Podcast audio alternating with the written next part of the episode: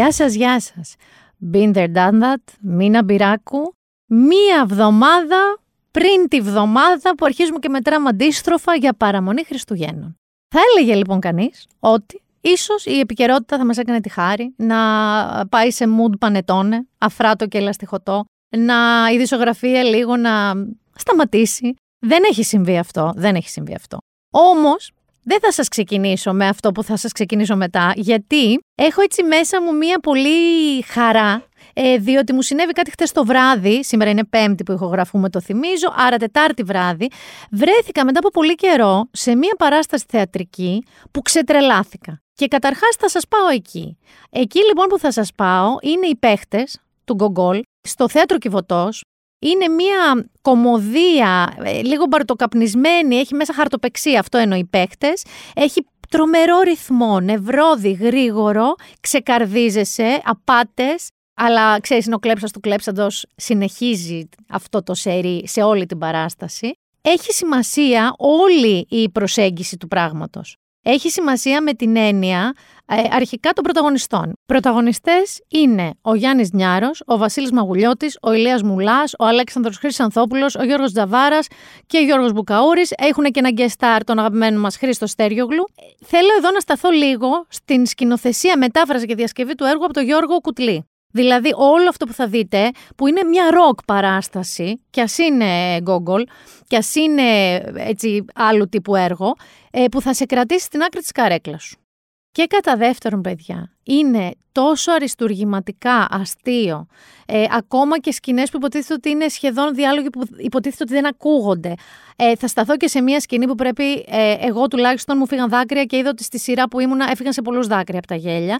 Είναι μια σκηνή μεταξύ του, Γιώργου, του Γιάννη Νιάρου και του Ηλία Μουλά, που ο ένας κάνει αυτό που έχουμε όλοι βρεθεί σε αυτή τη θέση. Ένας κλαουνίζει σε μια καρέκλα γιατί παθαίνει έτσι ένα συνέστημα, ένα νευρικό κλονισμό, και έρχεται ένας φίλος του που λίγο βαριέται, λίγο θέλει να δει τι γίνεται, λίγο να τον βγάλει από αυτήν την κατάσταση. Και όλο αυτό που ο ένας είναι θύμα και ο άλλος προσπαθεί να τον παρηγορήσει και μετά ο άλλος γίνεται έξαλλος και ο άλλος είναι θύμα.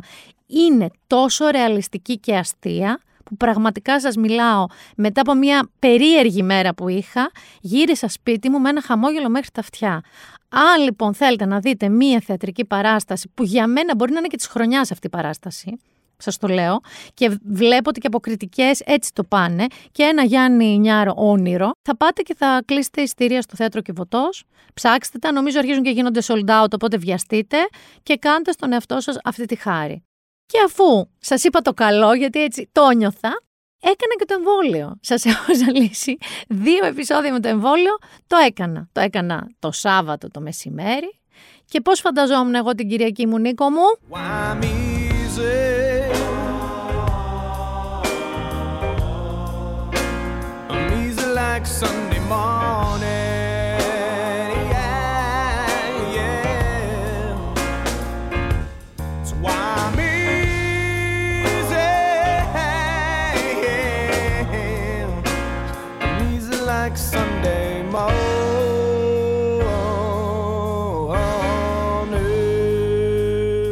Δεν ήταν easy like a Sunday morning. Γιατί; Δεν θα πω ρε παιδί μου, δεν τα λέω καταρχάς για να σας τρομάξω, γιατί είμαι ένας άνθρωπος που δεν είναι ότι χαίρομαι να κακοπερνάω. Δεν θα έλεγα ότι είμαι και ένας ασθενής που δεν βογκάει και δεν είναι δύσκολος. Άρα το έκανα. Ούτε η δεύτερη δόση Pfizer μου είχε φερθεί πάρα πολύ καλά. Ε, ούτε και η τρίτη. Είχα και το ζαβλαμά μου είχα τρομερή μυαλγία και I experienced για πρώτη φορά στη ζωή μου και ένα το ρίγος. Δεν είχα καταλάβει τι είναι το ρίγος ακριβώς. Ότι πας σαν κομπρεσέρ, ανεξέλεγκτα χέρια-πόδια, με τρία φούτερ, αλλά εσύ κρυώνεις φρικτά. Το ζήσα τέλος πάντων και αυτό. Η μία μου γάτα έγινε και έξαλλη από τη φοβία της και άρχισε να με δαγκώνει ότι τι σου συμβαίνει, αλλά πάμε. Αλλά εντάξει, παιδιά, κράτησε 10 ώρες, 12 ώρες κάρτα. Τώρα μην κοροϊδευόμαστε. Και ανάξιζε τον κόπο. Δεν ξέρω. Εσείς θα μου πείτε, άξιζε τον κόπο με την όμικρον να είναι 70% τελικά πιο μεταδοτική από τη Δέλτα και να λένε τέλος πάντων ότι οι δύο δόσεις, αλλά σίγουρα οι τρεις, σου δίνουν ένα έτσι τείχος προστασίας. Η Αγγλία χορεύει πολύ έντονα στο ρυθμό του όμικρον. 78.000 κρούσματα είχαν. 78.000 κρούσματα. Αυτό που μένει να μελετήσει, ότι, είναι ότι μεταδίδεται σαν διάολο η όμικρον, αυτό είναι αποδεδειγμένο. Μένει τώρα να δούνε σε ποιο βαθμό προστατευόμαστε οι εμβολιασμένοι, ε, από βαριά νόσηση και άρα και νοσηλεία και σίγουρα σε ποιο βαθμό προστατεύονται οι ανεμβολίαστοι. Που ε, εάν συζητάμε το για τους εμβολιασμένους τριπλά, ε, τους τριπλοφουρνιστούς όπως με είπε η μαμά μου, μου λέει τριπλοφουρνίστηκες, της λέω ναι. Ε, αντίστοιχα λοιπόν αισθάνομαι ότι οι ανεμβολίαστοι συνολικά δεν θα έπρεπε να είναι πολύ χαρούμενοι με την όμικρον. Και επίσης να σας πω ότι θεωρώ ότι ό,τι και να γίνει και με τρία και με τέσσερα και με 13 εμβόλια, χεράκια που πλένουμε και μάσκες που φοράμε είναι δεδομένο, δεδομένο, γιατί εγώ σας λέω και το άλλο, άντε και το κολλάτε. Και το περνάτε ήρεμα, σαν συνάχη. Εάν εσείς μένετε με άλλους δύο ή μάλλον έναν, έχετε σκεφτεί τα logistics; Δηλαδή θα πάτε σπίτι και θα του πείτε, άκου να δεις τώρα, εγώ έχω κορονοϊό, μου βρήκαν μάλιστα την όμικρον. Ε, θα το κολλήσεις κι εσύ. Ξέρετε σίγουρα πώς θα σας πάει. Εγώ έχω ζευγάρι φίλων μου, τώρα χτες μίλαγα, που η κοπέλα το πέρασε λέγοντάς μου είναι ό,τι χειρότερο μου έχει συμβεί στη ζωή μου. Διπλά εμβολιασμένη, δεν είχα προλάβει την Τρίτη. Ό,τι χειρότερο νόμιζα ότι θα πεθάνω. Και ο Αντώνης της λέω, ο Αντώνη μου λέει, ήταν στο σαλόνι με συνάχη και λίγο βήχα και έβλεπε σειρές 10 μέρες. Αλλά κολλήσανε. Αλλά η μία δεν το πήγε εύκολα. Οπότε μόνο και μόνο τα logistics, ας προσέχουμε και εμβολιασμένοι.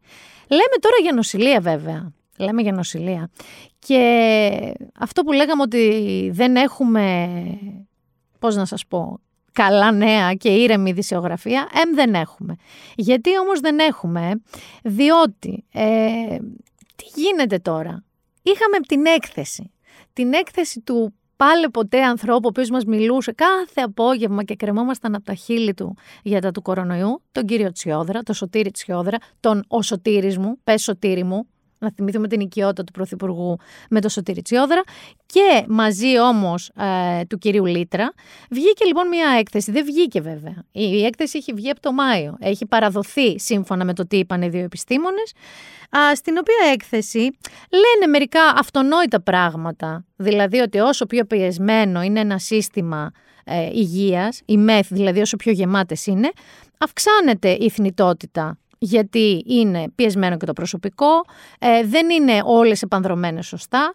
Επίσης είπαν ότι η θνητότητα λόγω κορονοϊού σχετίζεται με την αύξηση λοιπόν των διασωληνωμένων, τον αριθμό αυτών που μένουν εκτός ΜΕΘ, αλλά και την περιφέρεια που κάποιος νοσηλεύεται. Γιατί η έκθεση έλεγε κιόλας ότι η εθνιτότητα στις ΜΕΘ επαρχίας είναι υψηλότερη από αυτήν στις ΜΕΘ ε, της Αττικής. Και βέβαια είπανε και το άλλο, το οποίο τάξη είχε γίνει και στη Βουλή αυτή η συζήτηση. Λίγο κουλή, ότι αν λέει διασωληνωθείς εκτός ΜΕΘ, άκου τώρα, έχεις κατά τι, όχι λίγο κάτι, μεγαλύτερη πιθανότητα να πεθάνεις από αυτή που έχεις να πεθάνεις εντός μεθ. Που και εκεί έχεις πιθανότητα να πεθάνεις. Αλλά για παράδειγμα, αν έχεις 40% να χαιρετήσεις εντός μεθ, αν διασωληνωθείς εκτός μεθ, έχεις ξέρω 77, κάπου τόσο βγαίνει από τα ψωρομαθηματικά που έκανα σύμφωνα με αυτά που είπανε, να πεθάνεις. Βέβαια, αυτό είναι ακριβώς το σημείο που... Άρχισαν τα όργανα, σηκώ από τη θέση σου. Χορέψε σε υπέκικο, πλήγησε τη μέση σου. Άρχισαν τα όργανα. Βεβαίως και άρχισαν τα όργανα εκεί. Διότι πολύ πρόσφατα, δηλαδή στις αρχές του μήνα του Δεκεμβρίου, υπήρχε αυτή το, η ένταση στη Βουλή, όπου ο Πρωθυπουργός είχε πει, ε, είχε πει αυτό το περίφημο υπάρχουν ασθενείς διασωληνωμένοι εκτός μεθ, ναι υπάρχουν. Είναι σε κρεβάτι με κανονική φροντίδα, είναι. Έχουμε ενδείξεις ότι έχουμε μεγαλύτερη θνησιμότητα σε αυτούς τους ασθενείς σε σχέση με αυτούς που είναι μέσα στις μεθ. Δεν έχω τέτοια ένδειξη και εκεί είχε γίνει ένα τζαρτζάρισμα με την αντιπολίτευση, όπου βρέθηκε ο Πρωθυπουργός να φωνάζει όχι δεν έχω γιατί εσείς φέρτε την. Αντί να μου κονάτε επιδεικτικά τα χέρι, αν έχετε ενδείξει και στοιχεία, καταθέστε τα. Και εδώ γίνεται το ούψ. Γιατί προφανώς είχαν κατατεθεί κάποια τέτοια στοιχεία υπό τη μόρφη αυτής της έκθεσης των Τσιόδρα Λίτρα. Αυτό ο Σωτήρης Τσιόδρας βγήκε και είπε ότι θλίβεται για τη χρήση μιας επιστημονικής ανάλυσης ως μέσο πολιτικής αντιπαράθεσης, διότι καταλαβαίνετε τι έχει γίνει από τη μία μεριά της αντιπολίτευσης και από τη μεριά της κυβέρνησης. Το καταλαβαίνετε αυτό. Και εξήγησε λοιπόν, έβγαλε ανακοίνωση συγκεκριμένα, λέγοντας ότι προξενεί μεγάλη θλίψη σε έναν επιστήμονα αλλά και σε έναν απλό πολίτη η χρήση παλαιότερης επιστημονικής ανάλυσης ως μέσος πολιτικής αντιπαράθεσης. Συνεχίζει βέβαια την ανακοίνωση. Και λες εσύ τώρα, κάτσε. Σωστό είναι αυτό που λέει. Η ουσία μιας έκθεσης είναι να δούμε τι καταδεικνύει, τι ευρήματα έχει και να τα διορθώσουμε. Επίσης τα συμπεράσματα που εξάγει αυτή η έκθεση δεν είναι μόνο για την Ελλάδα, ισχύουν παγκοσμίως, έτσι. Βγαίνει όμως ο εκπρόσωπος, ο κυβερνητικός, ο κύριος Οικονόμου και αφού έχει γίνει το μάλε με αυτή την έκθεση, έρχεται και λέει ο Γιάννης Οικονόμου λοιπόν ότι δεν ήταν εν γνώση του Πρωθυπουργού του Κυριάκου Μητσοτάκη, δεν είχε παραδοθεί στον ίδιο τον Πρωθυπουργό ή σε κάποιο συνεργάτη του. Προφανώς και το ρώτησαν ε, στη συνέντευξη τύπου αν υπάρχει κάποια δυσφορία στο Μαξίμου για τον κύριο Τσιόδρα που ήταν ο σωτήρης μου τότε, αλλά τώρα μίλησε για μια έκθεση που σύμφωνα με τον κύριο Οικονόμου δεν έχει επιδοθεί ποτέ στον Πρωθυπουργό. Άρα, όταν φώναζε στη Βουλή, δεν είχε αυτή την έκθεση. Και το έκανε λίγο, ξέρεις, έτσι, dodge. Λίγο έκανε λιγμό χελιού, έπαιξε λίγο τσιφτετέλη και δεν απάντησε ευθέως αν υπάρχει δυσαρέσκεια απέναντί του. Και βέβαια, τι περιμένουμε να κάνει ελληνικό κόμμα προς ελληνικό κόμμα, ε, επίθεση στην αντιπολίτευση. Συγκεκριμένα στον πρόεδρο του ΣΥΡΙΖΑ, τον κύριο Τσίπρα, ότι εκμεταλλεύεται με τρόπο χιδαίο και ευτελή το φόβο και τον πόνο των πολιτών. Εργαλειοποιεί την επιστήμη και κανιβαλίζει τη συγκεκριμένη μελέτη για να τη φέρει στα δικά του μέτρα. Κανονικά θα έπαιζε τώρα το The truth is out there ή κάπου στη μέση ή δεν ξέρω τι. Η ουσία είναι ότι αυτή η ιστορία μπάζει, μπάζει. Δηλαδή υπάρχει μια έκθεση δύο διακεκριμένων επιστημόνων, εκ των οποίων ο ένας ήταν το βασικό δεξιχέρι του Πρωθυπουργού στη διαχείριση της πανδημίας στα δύσκολά της. Ε, υπάρχει μία δήλωση του Πρωθυπουργού στη Βουλή ότι δεν υπάρχει ένδειξη ότι κάποιος διασωληνωμένος εκτός ΜΕΘ πεθαίνει πιο πολύ από κάποιον εντός ΜΕΘ, που διαψεύδει αυτή η έρευνα, η έκθεση. Και μετά έχεις αγαπημένο γαλατικό χωριό, ο ένας με το λαιμό του άλλου. Όσο λοιπόν όμως συμβαίνουν ε, αυτά ταυτόχρονα έρχεται ο όμικρον που είπαμε. Ταυτόχρονα χρειάζονται κάποια μέτρα. Και ένα από τα μέτρα που ανακοίνωσε ο Πρωθυπουργός είναι ότι όσοι έρχονται από το εξωτερικό, Νικόλ Χάρη τα φιλιά μου, ε, από την Κυριακή ξεκινάει αυτό το μέτρο, θα πρέπει να έχουν PCR αρνητικό, δεν έχει σημασία πόσο εμβόλιο έχουν κάνει, 1, 2, 3, 13, αρνητικό PCR 48 ώρων. Και πραγματικά έχω και φίλους μου που είναι ήδη στο εξωτερικό και είναι να γυρίσουν την Κυριακή ή τη Δευτέρα και τρεχοβολά να δουν που θα βγουν στη Γαλλία, στην Ιταλία, στην Πολωνία, να κάνουν PCR 48 ώρων που να αναγνωρίζετε. Καταλαβαίνετε ότι δεν είναι εύκολο. Όταν έχεις πάει σε μια χώρα και δεν στο έχουν ζητήσει, δεν έχεις καν τα κουμάντα σου. Δηλαδή, έχεις καν τα κουμάντα σου που θα φας καλό γκούλας ή καλά τορτελίνη, ε, ποιο μουσείο θα πας να δεις, δεν έχεις κανονίστα του PCR. Δεν ξέρω, μήπως μια ιδέα είναι να το κάνουν πια μέσα στα αεροπλάνα. Δηλαδή να περνάει η, πώς τη λένε, η αεροσυνοδός και να λέει coffee, tea, Pfizer, Moderna. Αυτό δηλαδή. Ε, Νικόλ Χάρη, ελπίζω να έχετε δει αυτό το μέτρο. Μην φτάσετε στο Βενιζέλος και δεν σας βάζουν. Με όλο αυτό όμως το χαμό, τώρα, πέρα από την πλάκα, θα πάμε σε περισσότερη πλάκα. Με όλο αυτό το χαμό που συμβαίνει με τον κορονοϊό, έχουμε έτσι κάποια φαινόμενα στην Ελλάδα, στην Αθήνα, στην Ελλάδα θα πω. Αλλά συμβαίνουν και Βόρεια Ελλάδα και Αθήνα και Θεσσαλονίκη και Αράχοβα έχουμε, έχουμε διάφορα. Ε, θα ξεκινούσα, αγαπημένα μου Νίκο, με λίγο Μπενιχίλ, γιατί είναι μόνο Μπενιχίλ αυτά που θα σας πω.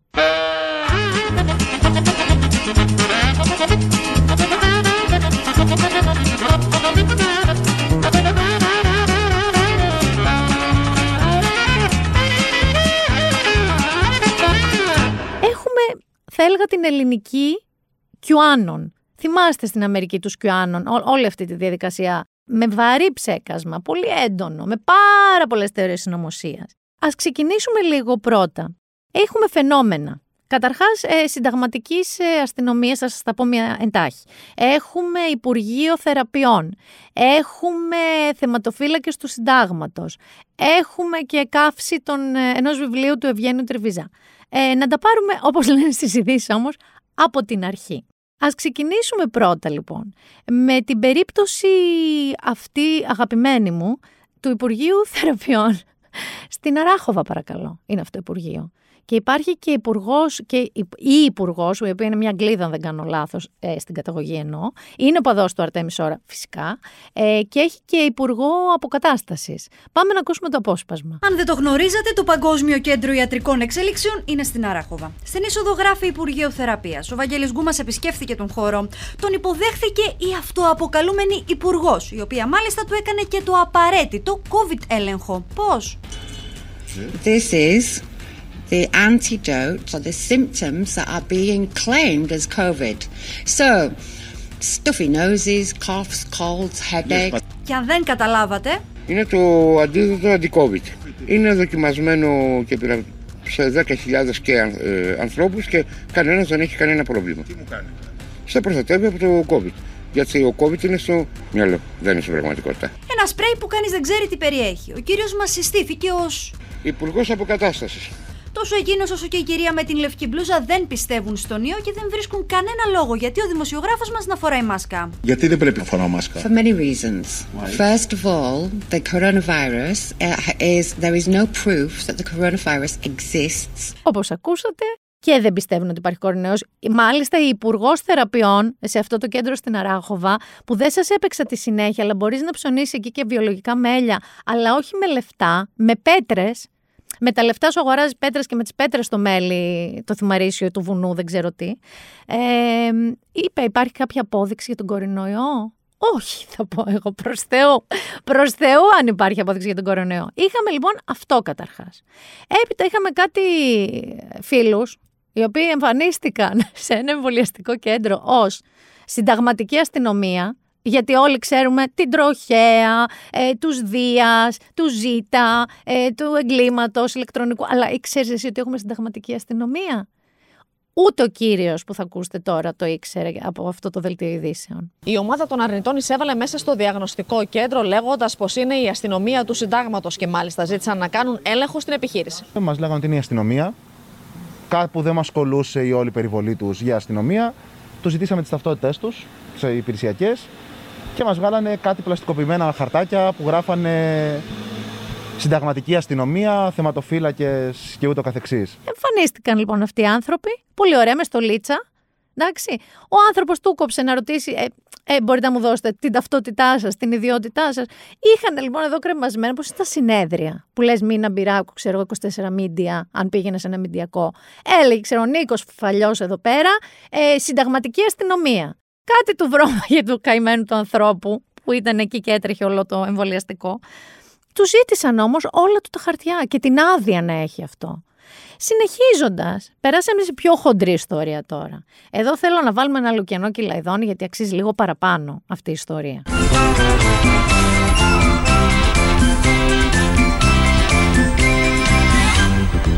Τρεις καμπαλέρους γνωστοί στους βακαίους Κι οι τρεις πάντα στο ίδιο το μέρος Σε όλη την μπάμπα μας έχουνε στάμπα Και λένε καράμπα να οι τρεις καμπαλέρος Έχουμε τους θεματοφύλακες του συντάγματος, οι οποίοι δεν είναι ότι απλά διαδήλωσαν κάπου. Παραπήγανε σε ένα σχολείο στην Πιερία και συνέλαβαν, το ξαναλέω, συνέλαβαν, πέρασαν χειροπέδεσαν έναν άνθρωπο, σε έναν διευθυντή σχολείου και τι λέτε ότι τον κάνανε; Τον πήγανε στο αστυνομικό τμήμα. Πώς φαντάζεστε ότι πήγε αυτό; Δεν ξέρω, δηλαδή, είσαι εσύ από μόνος σου, έτσι, θεματοφύλακας συντάγματος, ντυμένος όπως είσαι. Ε, και παίρνεις έναν άνθρωπο καημένο από τη δουλειά του και τον πας στο αστυνομικό τμήμα.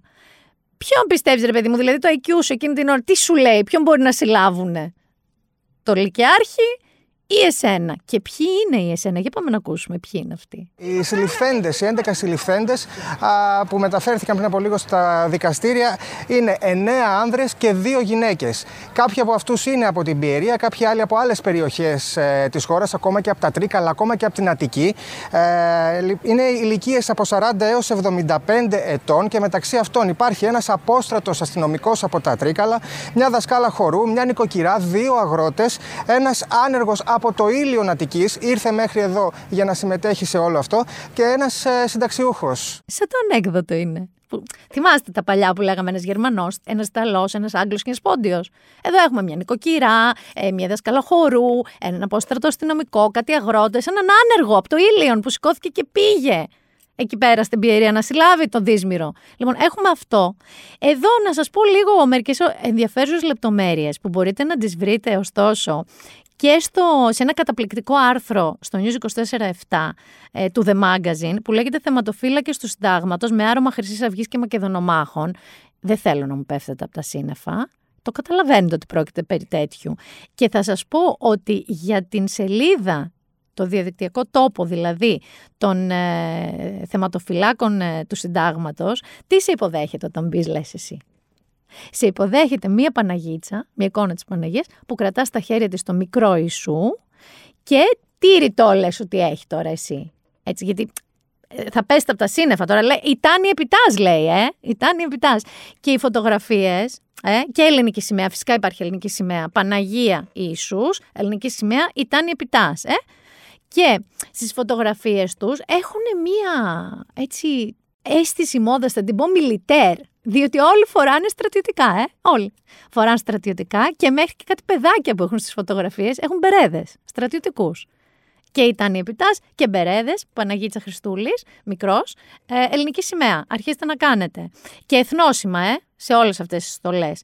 Και αν έχετε και κάποια αμφιβολία για αυτούς τους θεματοφύλακες, ρε παιδί μου, λέω, μήπως νομίζετε ότι είναι, ξέρω εγώ, κεντρώοι άνθρωποι προοδευτικοί. Έτσι. Λέει, και σας διαβάζω τώρα επιλέξει. Το να δράσεις και εσύ είναι απλό. Επικοινωνείς με κάποιον από τους θεματοφύλακες της περιοχής σου, είναι σαν τα περίπτερα, αυτά τα που παίρνεις τηλέφωνο σου φέρουν πάγο. Θα τους βρεις εδώ, μπορείτε να κλικάρετε. Και πηγαίνεις μετά από την καθοδήγηση του θεματοφύλακα, ακούγεται πολύ χαρυπότερο όλο αυτό, στο αστυνομικό τμήμα που ανήκεις για να καταθέσεις την αναφορά καταγγελία μήνυση, όλα αυτά μαζί, εναντίον όλων αυτών που έχουν συμβάλει εδώ και δεκαετίες και ακούστε τώρα, στο ξεπούλημα του έθνους και την κατάληξη του συντάγματος και παρανομούν συστόλο εναντίον των πολιτών του έθνους. Όλοι οι επίορκοι πολιτικοί και μέλη του συστήματος από το 11 έχουν διαπράξει το κακούργημα της εσχάτη προδοσίας, έχοντας διαμελήσει και ξεπουλήσει την κυριαρχία της χώρας ξενεδάφη. Τα έχεις ακούσει από τον Μιχαλολιάκο σε αυτά τώρα ποτέ, σε καμιά ομιλία του; Σε όλες. Σε όλες. Εγώ πιστεύω ότι είναι κεντρώοι και προοδευτικοί άνθρωποι. Και πιστεύω ότι είναι και υπέρ ε, ε, του γάμου ομοφύλων και υιοθεσίας παιδιών από ε, ομόφυλα ζευγάρια. Είμαι σίγουρη γι' αυτό, για αυτούς τους ανθρώπους. Και θα κλείσω με ένα ακόμα κρούσμα που είχαμε, των Ελλήνων Κιουάνων, ε, αυτή τη φορά στη Χαλκίδα. Τι τους έφτεξε, λες, ε, Νίκο μου, αυτή τη φορά; Πάμε να ακούσουμε λίγο τι τους έφτεξε. Είμαστε μεγάλη μερίδα των ανθρώπων εδώ, γιατί μοιράστηκε αυτή την εβδομάδα αυτό το βιβλίο στα σχολεία. Ναι, ναι. Το έχετε υπόψη σας; Είναι πολύ σημαντικό. Ωραία. Πολύ σημαντικό. Αυτό είναι το βιβλίο του Ευγενίου Τριβιζά, το οποίο κάνει προπαγάνδα στα μικρά μας τα παιδιά να μην πλησιάζουν, τους, τους ηλικιωμένους μας. Ότι ο κορονοϊός είναι κάτι το οποίο πρέπει να το έχουμε έξω από το σπίτι μας και εμείς να καθόμαστε μέσα στο σπίτι μας. Δεν θα κάτσω μέσα. Όχι φίλε μου Τριβιζά, όχι κύριε Τσόδρα. Το κατάλαβες; Συμβολικά σήμερα προτάθηκε η ιδέα να κάνουμε την καύση αυτού του βιβλίου. Μαζί με την καύση αυτή θα κάψουμε όποιος θέλει μπάσκες, τεστ, οτιδήποτε άλλο θεωρεί ο καθένας ότι θέλει να κάψει. Ας ξεκινήσουμε από τώρα και μετά θα συνεχιστούν και άλλες ομιλίες. Πιστεύω ότι κάποιο βιβλίο δεν Το συγκεκριμένο Όταν είναι κατάπτυστο, όταν είναι κατάπτυστο δεν αξίζει να είναι βιβλίο. Είναι κατάπτυστο. Γιατί τα παιδιά μας, τα εγγόνια μας είναι εναντίον μας. Ο κύριος που ακούσατε, θέλω να σας βοηθήσω ότι ε, είναι ένας μη φανταστείτε αμπέχωνα και παράνοιες. Είναι ένας κύριος με φανταστικά μοντέρνα μαλλιά, αμάνικο φουσκωτό τζάκετ, ε, που κάμισο με διαφορετικές μανσέτες, πάρα πολύ hip and trendy πατέρας. Δεν θέλω να νομίζετε ότι όλο αυτό είναι ο guy next door, ο good looking guy next door. Κάψαν λοιπόν το βιβλίο του Ευγένου Τριβιζά, είπε ο άνθρωπος, συμβολικά το καίμε, και είπε κιόλας αν θέλετε να φέρετε κι εσείς στους παριστάμενους ό,τι άλλο θέλετε να κάψουμε. Εγώ κάτι θερμίδες θέλω να κάψω. Δεν ξέρω αν μπορώ να σας τις φέρω, κύριε με το φουσκωτό μπουφάν. Σε όλο λοιπόν αυτό το QAnon, σε όλη αυτή τη μαγεία, σε όλο αυτό που έχει ξεπηδήσει, που δεν είχε φύγει ποτέ στην πραγματικότητα, γιατί είναι ακροδεξιά μορφώματα λίγο όλα αυτά, όχι αυτός ο κύριος με τον Τριβιζά, θα ήθελα να αφιερώσω, ξέρετε, κάτι που δεν έχουμε παίξει αυτή την εκπομπή ποτέ. Έχουμε παίξει Πάολα, να παίξουμε μια πάολα. Είσαι τρέλος, είσαι τρελός. Γυαλιά σπασμένα σου το λέω Καταπίνεις. Είσαι τρέλος, είσαι τρέλος Τώρα πέραν της πλάκας και του είσαι τρελός και τα λοιπά Να πούμε ότι αυτά είναι επικίνδυνα πράγματα και είναι εύκολο κάποιος να μπουρδουκλωθεί. Όχι από αυτούς που ξέρω εγώ εύκολο, αλλά ξέρω ότι μπορεί μια κυρία, μια γιαγιά κάπου να μπουρδουκλωθεί. Επομένως, σε περιστατικά, ειδικά σαν αυτό της πιερίας, που είναι ποινικά κολάσιμα, θα πρέπει να επεμβαίνει ο νόμος, θα πρέπει να γίνονται αυτά που πρέπει να γίνονται, γιατί όλοι αυτοί, αν τους αντιμετωπίζει απλά ως γραφικούς, που οκ, ναι, μπορεί και να είναι, στην πραγματικότητα τους δίνεις αβάντα και περιθώριο να θεριεύουν, να διογκώνονται, να βγαίνουν πιο θρασείς. Όταν παραβιάζει τον νόμο, οι άνθρωποι αυτοί πρέπει να συλλαμβάνονται. Και πιστέψτε με, δίνουν πάρα πολλά πατήματα. Είναι γεμάτο πατήματα. Θα συνεχίσω όμως με λαϊκό ρεπερτόριο, λίγο πριν υποδεχτώ τη σημερινή μου καλεσμένη. Διότι είχαμε, έληξαν οι εκλογές του Κινάλ, Νίκησε η Κρήτη ή Λεβεντογένα, νίκησατε όλοι εσείς που έχετε την Κρήτη στίκερ ε, στον ε, προφυλακτήρα του αυτοκινήτου σας ή στο παρμπρίζ στο πίσω κτλ. Νίκησε ο Νίκος Ανδρουλάκης. Νίκησε ο Νίκος Ανδρουλάκης. Εντάξει, τα κανάλια του πήγανε λίγο, ξέρεις, πολύ σασμός. Βρήκαν κατά σκάλες του, γιαγιάδες, αυτά. Νικόλα μου, αυτό τέτοια. Παρ' όλα αυτά, είναι ένας άνθρωπος, ο οποίος για πολλούς γνώστες της πολιτικής πραγματικότητας ήταν ανέκαθεν, ρε παιδί μου, πώς να σας πω, ε, φαβορή. Αυτός που όμως έχασε, έτσι, και θέλω λίγο εκεί να σταθούμε, αυτός που έχασε, είναι ο Γιώργος ο Γιώργος Ανδρέα Παπανδρέου, ο οποίος αποφάσισε να μην αποσυρθεί από το δεύτερο γύρο, όπως πολλοί λέγανε, ψιθυρίζανε. Δεν άκουσα αυτούς, άκουσα τους άλλους. Έχασε with a big bang κιόλας. Και τι λες ότι έκανε εσύ μετά την ήττα του; Τι έκανε; Γιατί έχει μεγαλώσει για τη Σουηδία, Χάρβαρντ, αυτά. Ξέρουν αυτοί να διαχειρίζονται ταλκά και σε κλέτη. Μόνο οι Έλληνες ξέρουν και ας μην είναι ελληνικές λέξεις, ούτε ο ταλκά ούτε το σε κλέτη. Τι έκανε, πήγε σε μία ταβέρνα στα εξάρχεια, στα εξάρχεια κιόλας. Γιώργος τώρα full extra και έριξε αυτή τη ζεμπεκιά. Συνεφιασμένη Κυριακή Μοιάζεις με την καρδιά μου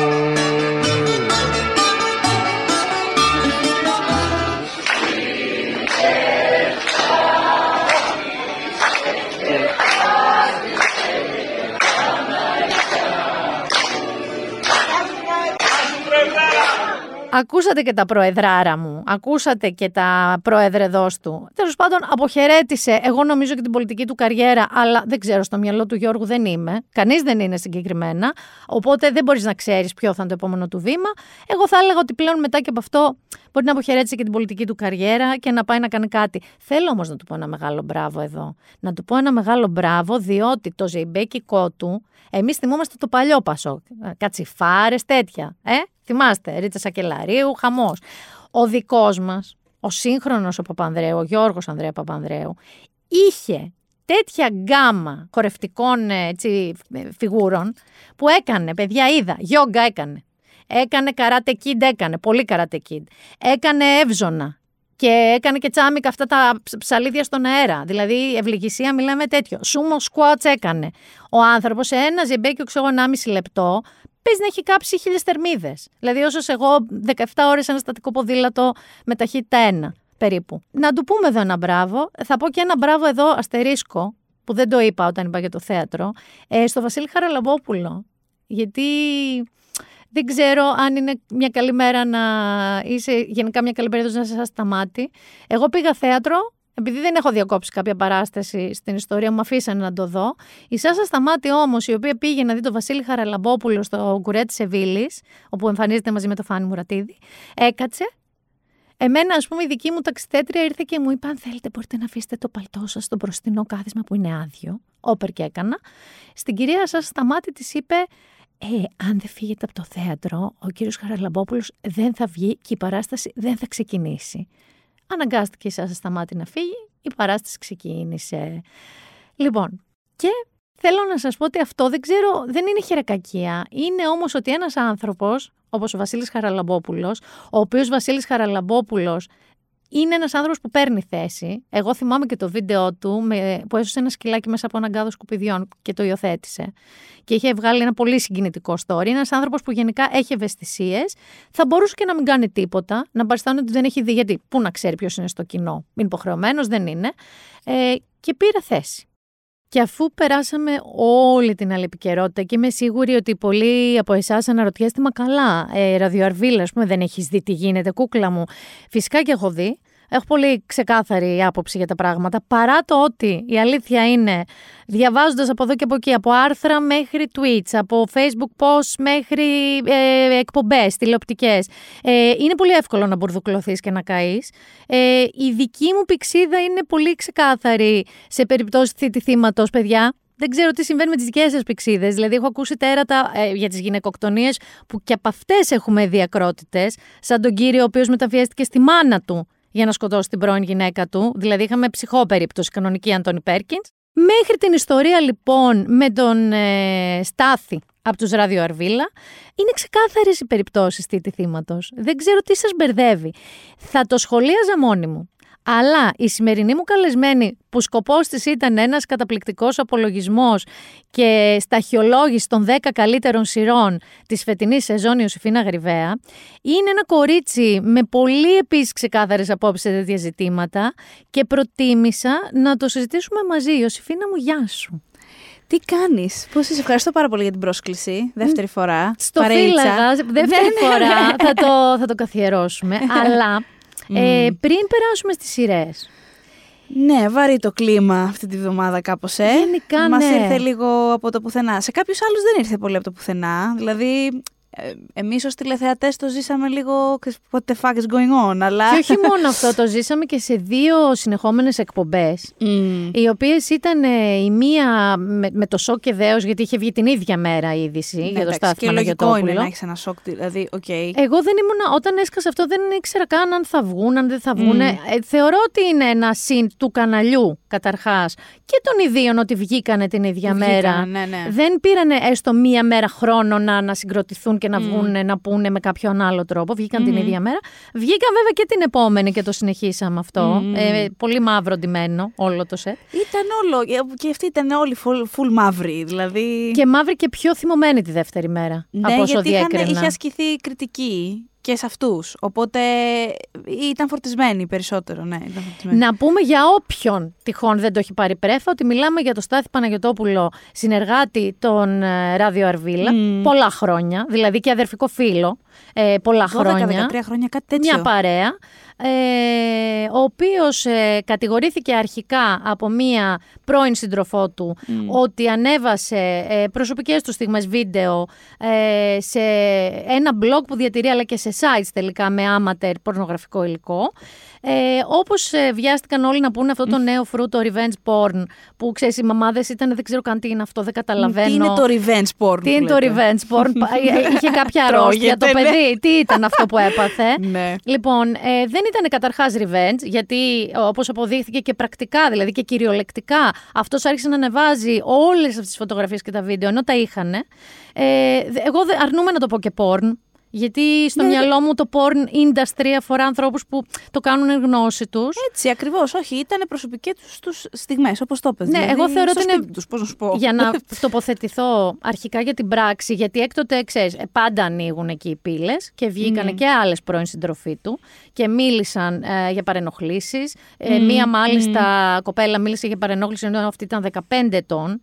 Όταν πήγε να το βρει σαν στάρ εντός εισαγωγικών του ραδιοφώνου. Και γενικώς διαπίστωσα ότι στο, στον τόπο του στην Αλόνισο δεν υπήρξε καμία έκπληξη. Δηλαδή, εμένα αυτή η αίσθηση μου έχει δοθεί. Και πο- το πιο πρόσφατο είναι και μία πρώην συνεργάτης της Μμ. εκπομπής που μίλησε για το πόσο ήταν ε, ε, γλιώδης συμπεριφορικά σε καλεσμένες, σε εργαζόμενες Μμ. εκεί, ε, σεξιστή, ε, πέφτουλα, ε, γλίτσα. Συγγνώμη Μμ. για τις εκφράσεις μου, αλλά αυτό ήταν.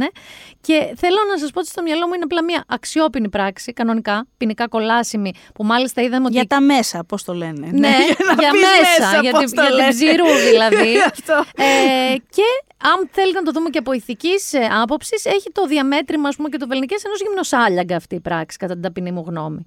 Δηλαδή είναι μια. Το άνανδρη είναι λάθος, γιατί περιέχει τον όρο άνδρας και όλο αυτό το Ναι, φιλετικό ναι. Ναι, που ναι, κάνουμε ναι, ναι. και είναι λάθος. Μμ. Ε, είναι μια πράξη αυτό, σαν γυμνοσάλιαγκα. Τόσο ηθική έχεις, τόσο μέγεθος έχεις. Νομίζω ότι επιστρέφουμε στην πραγματικότητα στη συζήτηση που προσπαθούμε να ανοίξουμε αυτό το διάστημα γυναίκες. Απλά να την ανοίξουμε, ε, που, που, δεν λέει, που λέει μάλλον μην περιμένεις τον φίλο σου να κάνει κάτι αξιόπινο για να τον καταδικάσεις. Όταν βλέπεις συμπεριφορές που κρίνεις ως σεξιστικές, ελπίζουμε να έχεις αυτό το φίλτρο, εσύ άντρα που μας ακούσει ενδεχομένως, εκείνη η στιγμή που τον σταματάς, μπορεί να τον ξεκόψεις, μπορεί να του κάνεις μια παρατήρηση, μπορεί να του. Δηλαδή. Ξέρεις τι, υπάρχει ένα πράγμα, υπάρχει ένα πολύ συγκεκριμένο πρόβλημα και θεωρώ ότι αυτή ήταν και η παγίδα που έπεσε αυτή η ομάδα. Ε, εγώ δεν πιστεύω ότι ήταν όλοι σουπ- ε, Σουηδοί και Φιλανδοί στο πώς αντιμετωπίζουν τις γυναίκες στο, σαν concept, έτσι, στα Ναι. νιάτα τους. Γιατί σου λέγω 15 χρόνια πριν. Γιατί έχω βαρεθεί λίγο και το αφήγημα έχω κόρη.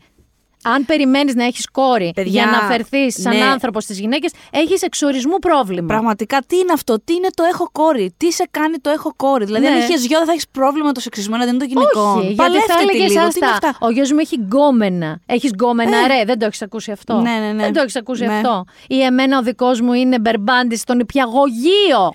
Όταν στον είχε, υπηαγωγείο. όταν είχε πρωτοσκάσει το μύτο στην Αμερική και είχαν πάρει διάφορες συνεντεύξεις από ηθοποιούς κτλ. Θυμάμαι η, η Νάταλι Πόρτμαν συγκεκριμένα σε μία συνέντευξη που είχε μιλήσει και εναντίον του Woody Allen και είχε ζητήσει συγγνώμη από την κόρη του που δεν την είχε πιστέψει. Ε, είχε πει: Δεν θέλω να σας ξανακούσω να λέτε ότι έχετε κόρες. Δεν μας ενδιαφέρει τι Ναι. έχετε γεννήσει. Γιατί το, το χρησιμοποίησε Αυτό. και ο Κανάκης αυτό. Ότι έχω. Κο- Θε- Το επαναλάμβαναν. Όχι μία φορά. Δηλαδή, Ε. Αντώνη Κανάκη, ειλικρινά σου μιλάω. Εγώ έχω όλη την καλή, ειλικρινά σου μιλάω, την καλή διάθεση. Και Όχι, ειλικ- αλήθεια την έχει, το πιστεύει. Όχι, Ναι. και ε, δεδομένου εσύ ότι είπες ότι αυτό το, το γεγονός περσέ δεν το γνώρισε, το πιστεύω απολύτως. Το είπες, το ξαναείπες, το ξαναείπες. Δεν έχω λόγο να μην σε πιστέψω γι' αυτό. Και θα ήθελα κιόλας να ισχύει, γιατί δεν μπορώ να πιστέψω ότι ήξερες κάτι τέτοιο και με την υψηλή σου υποκριτική τέχνη τώρα μας ε, ξέρεις, μας παραπλανείς. Όχι, το πιστεύω. Όμως, όμως, πιστεύω επίσης ότι όλες αυτές οι αποχρώσεις του Στάθη Παναγιωτόπουλου που έχεις δει όλο Πρέπει, αυτό τον καιρό. πρέπει να ήταν ορατές, δηλαδή τώρα Ναι, έλα. δε- απλά οι οκ. αντροπαρέες, και θα το καταρρύψω παιδιά και αυτό, όχι, το να χαχανίζετε με το Instagram κάποιας, συναδέλφους σας, το να χαχανίζετε στέλνοντας ο ένας τον άλλον WhatsApp ε, ή με μία την οποία το ξαναλέω με πάρα πολλά air quotes. Δεν την έχετε για σοβαρή σχέση, οπότε θεωρείτε ok να μοιράζετε Ναι. με τους φίλους. Όλο αυτό το frat boy, το πενθήμερι, ενώ είστε 30 και 35, Ακόμα και το χιούμορ. Το χιούμορ Ναι. που χρησιμοποιούν, η γλώσσα που χρησιμοποιούν όταν ε, Ναι. κάνουν χιούμορ ορισμένοι άντρες. Άρα αυτό προσπαθούμε να πούμε με την Ιωσήφίνα, ότι μπορεί να μην γνωρίζετε όλη αυτή την ποινικά κολάσιμη πράξη, αλλά όλες τις ενδείξεις τις είχατε. Δεν μπορεί να σοκαριστήκατε τόσο και ειλικρινά σταματήστε όλοι σας να λέτε έχω κόρη. Γιατί είχατε Αν και με- μάνα και σχέσεις Αν είχατε. πρέπει να κρατήσετε κάτι από αυτό, δηλαδή πραγματικά μην δεν θέλουμε να ξανακούσουμε ότι έχετε κόρη. We don't care. Αυτό. Δηλαδή, πραγματικά θέλω να καταλάβετε ότι είναι ένα επιχείρημα εναντίον σας, όχι υπέρ σας. Αν περιμένατε να έχετε κόρη για να σκεφτείτε. Ρε, Είναι δε- άνθρωποι, οι γυναίκες είναι άνθρωποι. Άκου τώρα. Άκου τώρα. Άκου πράγματα. Τελικά το να τις φουράμε στο δρόμο και να τις πιάνουμε τον Λες ποπό και σε είναι μια γίδια, ας σκάλα. πούμε, ναι. Δεν είναι οκ, γιατί, οπ, έχω κόρη. Θα ήθελα να το κάνω στην κόρη μου. Τώρα που δεν θέλω να το κάνω στην κόρη μου, μαθαίνω ότι δεν το κάνουμε γενικά. Don't. Φανταστικό. Πάντως, ε, εμένα η γνώμη μου είναι και είδα ότι και η κυβέρνηση θα αντιδράσει πιθανότατα και θα. Ε, πλέον θα είναι κακούργημα αυτή η πράξη. Δεν το άκουσα αυτό, ναι, πολύ χαίρομαι το που το ακούω σκέφτονται. όμως, οκ. Ε, βέβαια, πολλοί έσπευσαν να φωνάξουν και γι' αυτό. Ότι είναι γελοίες οι κυβερνήσεις που άγονται και φέρονται βάσει του τι λένε τα social media. Όχι. Γιατί τα social media, ειδικά στην περίπτωση του MeToo των γυναικοκτονιών, γιατί να σου θυμίσω ότι μπήκε και σε εγκύκλιο πλέον πρώτη φορά. Ναι, ναι. Λοιπόν, και όρος γυναικοκτονία. Ε, καλά κάνουν και κάνουν τόση φασαρία. Παιδιά, τα, τα, πίσω από τα social media είναι οι άνθρωποι. Πώς να πω. Ναι, προφανώς υπάρχει μούργα που λέει και ένας Η ξάδερφος. μούργα, Ε, στα social media δεν το συζητώ, οκ. αλλά αλλά όταν, όταν μιλάμε για τέτοιες κινηματικές δράσεις που μπορούν να φέρουν μια ουσιαστική αλλαγή, γιατί να μην ακούσουν. Θα σας θυμίσω τα social και το media; περίφημο συνέδριο γονιμότητας που είχε ακυρωθεί. Πήγε να περαστεί στη Ζούλα και Ναι. ακυρώθηκε όταν τα social media βρόντιξαν. Λοιπόν, και αφού πιστεύουμε ακράδαντα ότι ο Στάθης πρέπει Ναι. να τιμωρηθεί κανονικά από τον νόμο. Και αφού πιστεύουμε ότι. Η... Να σε ρωτήσω και κάτι που ήθελα. Ναι, ό,τι θες. Για τους αρβίλες. Ναι. Εσύ πιστεύεις ότι θα μπορέσουν να ανακάμψουν από αυτό; Παιδιά, θα πω ναι. Το πιστεύεις; Ναι, ε, συνήθω. Έχω, έχω, γιατί το πιστεύω, Γιατί έχω δει ε, με βάση το εξωτερικό, το μη του στο εξωτερικό, έτσι, στην Αμερική. Ανακάπτουν με έναν τρόπο. Δηλαδή, ακόμα και εάν υπάρξει μια, ένα, ένα άμεσο πλήγμα, μπορεί να σε βγάλει εκτός για ένα αλφα χρονικό διάστημα, μπορεί να είναι και ένα και δύο και τρία χρόνια, έχουν επιστρέψει οι άνθρωποι στις δουλειές τους κανονικά. Ο Κέβιν ο Σπέισι γυρίζει ταινία στην Ευρώπη αυτό το διάστημα. Θα Στην τη δει. Ευρώπη, βέβαια. Δεν έχει σημασία όμως. Σημασία Θέλω έχει να ότι σου γυρίζει. πω ότι αυτή η περίφημη κουλτούρα ακύρωσης με πολύ πρακτικούς όρους δεν υπάρχει. Ξέρεις όμως, εγώ δεν το θέτω τόσο, για να είμαι πολύ ξεκάθαρη και απέναντί σας, δεν το θέτω ηθικά, αν πρέπει ή δεν πρέπει. Θεωρώ ότι Μμ. επειδή είναι μια εκπομπή, ε, καταρχήν Είναι σατυρική, είναι εύθυμη, ναι. εύθυμη, χιουμοριστική και το τελευταίο διάστημα και πολύ επικριτική προς ε, όντως αυτό που έγινε με τη Μενδώνη που όλοι ποστάρανε το Ναι. βιντεάκι του Αντώνη Κανάκη να λέει Μα Μμ. είναι δυνατόν, θα έπρεπε να γνωρίζετε τους συνεργάτες σας. Μμ. Και του το είναι καθρεφτάκι τώρα του το πετάνε. Ε, Απάντησες σε αυτό. Είπε ότι ναι. δεν μπορούμε να συγκρινόμαστε εμείς μια σατυρική εκπομπή με την κυβέρνηση, ας πούμε. Ναι. Ναι, και εγώ επίσης όλο αυτό το ότι έσπευσε ο Άδωνης Γεωργιάδης να πάρει αυτό, να μιλήσει για τη Μενδώνη και Άλλο ο από εκεί Πολάκης, γιατί τους έβρισαν και τα δύο κόμματα. για να πει ότι εσείς με αυτά τα μούτρα κρίνατε το δικό μου ήθος. Αλλά όλο αυτό, αυτό εννοώ ότι είναι προβληματικό. Ότι όταν έχεις τόσο λερωμένη τη δική σου φωλιά, ε, πώς, δηλαδή πώς θα κάνεις χιούμορ με τις φωλιές των άλλων; Το λέω πρακτικά. Ναι. Ε, είναι, είναι ένας παράγοντας αυτός που θέτεις. Θα το δούμε. Έχω την αίσθηση ότι γίνεται πάντως. Ναι. Αν το θέλουν και οι ίδιοι έτσι. Δηλαδή, αν όλο αυτό το πράγμα δεν τους ξενερώσει και δεν, τους, δεν μπουνε, δεν θέλω, ας πούμε, θέλω να κάνω ένα διάλειμμα από την τηλεόραση. Τους βοηθάει πάρα πολύ ότι δεν είναι, δεν είναι οι άνθρωποι που διέπραξαν το Ναι. έγκλημα αυτό. Οπότε, μ, νομίζω ότι υπάρχουν σοβαρές ελπίδες. Δεν ξέρω, θα το δούμε. Πάντως είναι πολύ φρέσκο το τραύμα για να Πολύ, ξέρουμε πάρα το παραμικρό. πολύ. Μμ. Έχω την αίσθηση ότι θα συνεχίσουν να ανοίγουν στόματα για το συγκεκριμένο άνθρωπο. Γιατί σίγουρα δεν ξύπνησε, όπως είπε ο ίδιος ε, προς υπεράσπιση του, ότι ήταν μια κακή συγκυρία. Όχι, αυτό δεν είναι μια κακή συγκυρία. Ποια κακή συγκυρία, είναι ένας παιδιά. Κακή ανήθικος- συγκυρία είναι που μου κάει και της προάλλε η φριτάτα. Αυτό, δηλαδή. αυτό είναι μια κακή συγκυρία. Πραγματικά. Κακή συγκυρία δεν είναι μια στιγμή που πες Α, μου φαίνεται καλή δεν ανεβάσω 135 φωτογραφίες μιας γυναίκας, 17 βίντεο και τελικά και από άλλες. Αυτό δεν είναι κακή συγκυρία. Είναι κατά συρροήν ε, ανηθικότητα. Οπότε γι' αυτό και θα δικαστεί. Και θέλω λοιπόν με αυτό να, το γεγονός να πάρω μία πάσα από αυτό το πολύ δυσάρεστο συμβάν, ε, να περάσουμε στις σειρές. Εγώ θα αναφέρω μια σειρά που ξέρω ότι δεν είναι στη λίστα σου, απλά γιατί θέλω να την αναφέρω. Εσένα Να δεν την σου πεις. αρέσει. Αλλά είναι λίγο πάνω σε αυτό το κομμάτι. Ναι.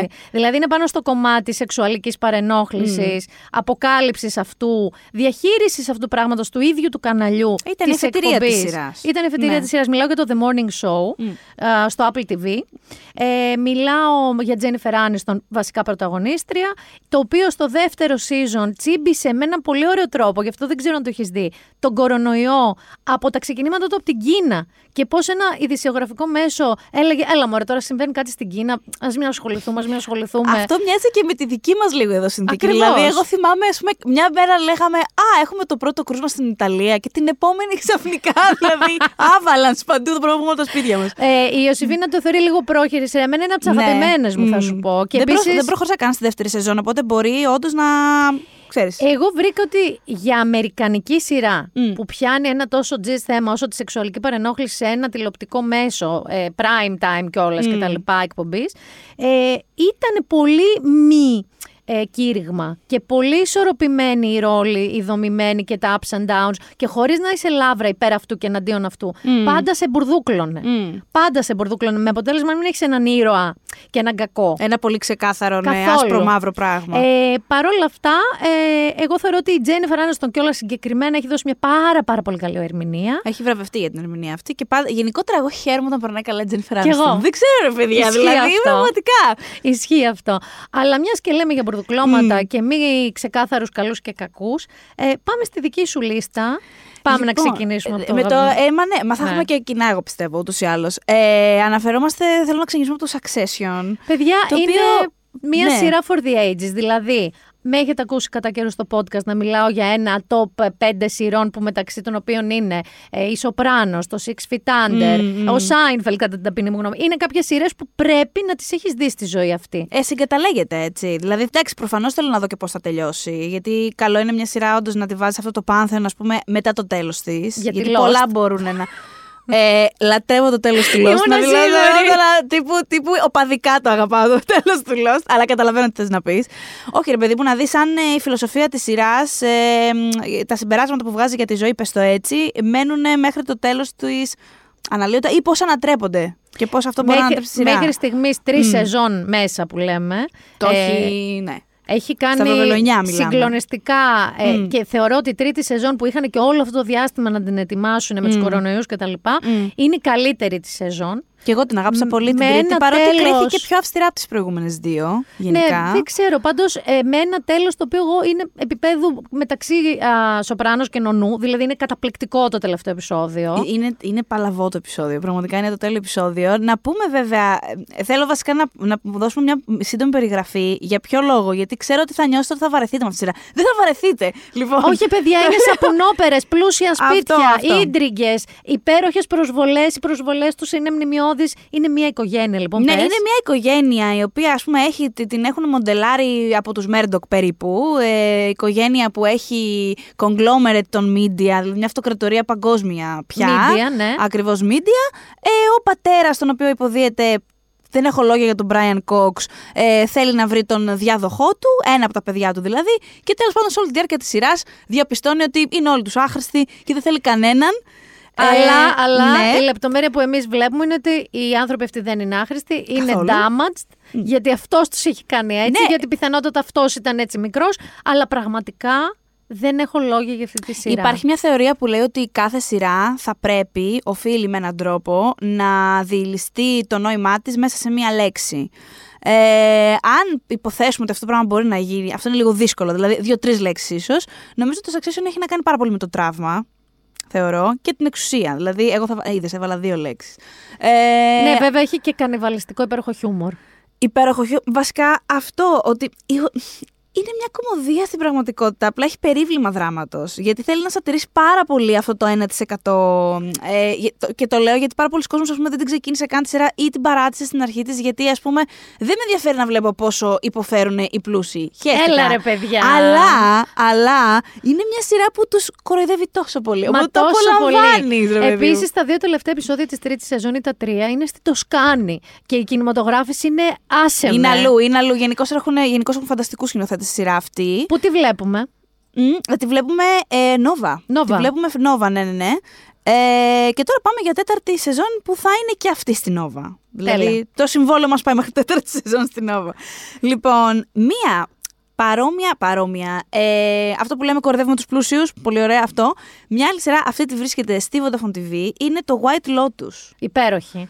Ακριβώς. Μα ήμουν σίγουρη ότι θα... Υπέροχη. Πιο σκοτεινή, βέβαια. Δηλαδή, ενώ Και πιο θεωρητικά. σκοτεινή από, αυτή, από αυτό που νομίζεις όταν, τη- όταν ξεκινάει με Και έναν όταν δεις το τρόπο. τρέιλερ. Και όταν, όταν δεις το τρέλερ κυρίως, μετά, όταν, λοιπόν, είναι για... Ε, Είναι limited series καταρχάς. είναι limited series, μάλλον θα πάει για δεύτερη, έχω να σου πω. Α, οκ. Ναι, πρέ- ε, αυτός δεν θέλει, αλλά και θέλει, κατάλαβες. Είναι αυτό που πάει πάρα πολύ καλά κάτι και σου λέει μήπως έχω λίγο ακόμα story, ξέρω εγώ, θα δούμε. Ε, μ, έχουμε λοιπόν ένα resort, από αυτά στη Χαβάη, Χαβάη. που πρέπει ας πούμε, δεν ξέρω εγώ, να πουληθείς για να πας, ε, και όπου καταφθάνουν τουρίστες, πλούσιοι τουρίστες, ε, και βλέπουμε ουσιαστικά, ακούγεται πολύ απλοϊκό, δεν είναι, α, βλέπουμε την επαφή τους με το προσωπικό του resort, ε, πώς, πώς υπάρχει αυτή η διάδραση ας πούμε και, και τι σου λέει αυτή η σειρά στο τέλος της που είναι επίσης πάρα πολύ αστεία. Είναι πάρα πολύ αστεία. Πάρα πολύ αστεία. Εδώ να πούμε βέβαια, το έχει πει το σύμπαν για την Μμ. Τζένιφερ Κούλιτς. Ο- ε, θεά, θεά, η εντάξει, οποία ναι. και ο ρόλος που τη έχουν δώσει μιας ε, χείρας, όχι μιας χείρας, μιας. Έχει χάσει τη μαμά της, σωστά, Έχει αν χάσει τη θυμάμαι μαμά καλά, ναι, έχει της. χάσει τη μαμά της. Είναι εκεί η μεγάλη γυναίκα, αλλά Μμ. τρελόγκα, Μμ. πλουσία με τα καπέλα της, με τις τουνίκ της, με τις Όλα τα πλατφόρμες ωραία, της, ναι. αυτά. Αλλά και διαλυμένη, αλλά ψάχνει και τον έρωτα μαζί με τις τάχτες της μάνας της. Μια καταπληκτική Εντάξει, περσόνα. ήταν ρόλος καριέρας για την Κούλιτς αυτό, η οποία είναι ούτως ή άλλως αυτή που είναι, αλλά νομίζω ότι χρειαζόταν ένα λίγο ταρακούνημα να θυμηθούμε τι μπορεί να κάνει η Τζένιφερ Κούλιτ. Ε, μ, το καλό με αυτή τη σειρά είναι ότι, επειδή έλεγες για κακούς, ασπρόμαυρο, μπλα μπλα, ότι σου έχει ένα φάσμα πλουσίων και ρε παιδί μου, ο καθένας έχει άλλο, άλλη οπτική και άλλο τρόπο. Άλλο, μ, προέρχεται από άλλη φάση. Πλούτου. Ναι, δηλαδή ας πούμε οι κούλιτς που λες στην πραγματικότητα μπορεί εις- να μην έχουν συνέπειες οι πράξεις της, όπως συμβαίνει με αυτό το 1% που λέμε. Ε, αλλά το ξέρεις ότι έχει καλή καρδιά κάπου έτσι μέσα. Συμφωνώ. Ενώ υπάρχουν άλλοι σε αυτή την κάστα ας πούμε, που βλέπουμε που είναι... Για πέταμα. Κανονικά για πέταμα, δηλαδή και για τη φυλακή. Ε, μ, φανταστική σειρά. Αυτό είναι καλό για, γιατί είπαμε για το Succession ότι έχει Μμ. ήδη τρεις σεζόν. Μικρές σεζόν, 9-10 επεισόδια, μην φανταστείτε Μμ. 50. Μμ. Ε, αλλά αν κάποιος θέλει να δει έτσι ένα πράγμα, έτσι 8-9 επεισόδια να τελειώνει, αυτό είναι μια επιλογή του White Αυτό είναι μια Lotus. επιλογή γιατί πραγματικά κλείνει ο κύκλος και εάν συνεχίσει η σεζόν θα είναι ούτως ή άλλως με άλλους χαρακτήρες. Οπότε είναι αυτοτελές, μπορείτε να το δείτε και μετά αντίο. Λοιπόν, ε, άλλη σειρά, που παιδιά είναι καινούρια αυτή, έχει βγάλει μόνο πέντε επεισόδια και πεθαίνω. Φανταστείτε, μόλις βγήκε, αλλά έχει ξεπεράσει διάφορες μες στη χρονιά για να μπεις στο top 10 μου. Λέγεται Yellow Jackets. Λοιπόν, έχω ακούσει γι' αυτό και θέλω να μου μιλήσεις. Πεθαίνω. Λοιπόν, είναι στην Κοσμοτέ καταρχάς. Κοσμοτέ TV το βρίσκεται. Ε, είναι μία σειρά η οποία εκτιλήσεται αυτή τη στιγμή που μιλάμε σε δύο timelines. Εντάξει, το ένα timeline είναι στα 90s με όλη τη φανταστική μουσική που μπορείτε να φανταστείτε. Cranberries, δηλαδή το ζούμε πάρα πολύ. Όπου απα- ακολουθούμε μια ε, ποδοσφαιρική ε, ομάδα ε, εφήβων, έφηβων κοριτσιών που μπαίνουν σε ένα αεροπλάνο να πάνε στους ε, αγώνες, γιατί είναι πάρα πολύ φτασμένος, οπότε πάνε στο πρωτάθλημα του State, δεν ξέρω εγώ τι. Ε, και πέφτει το αεροπλάνο τους, γκρεμίζεται σε ένα δάσος.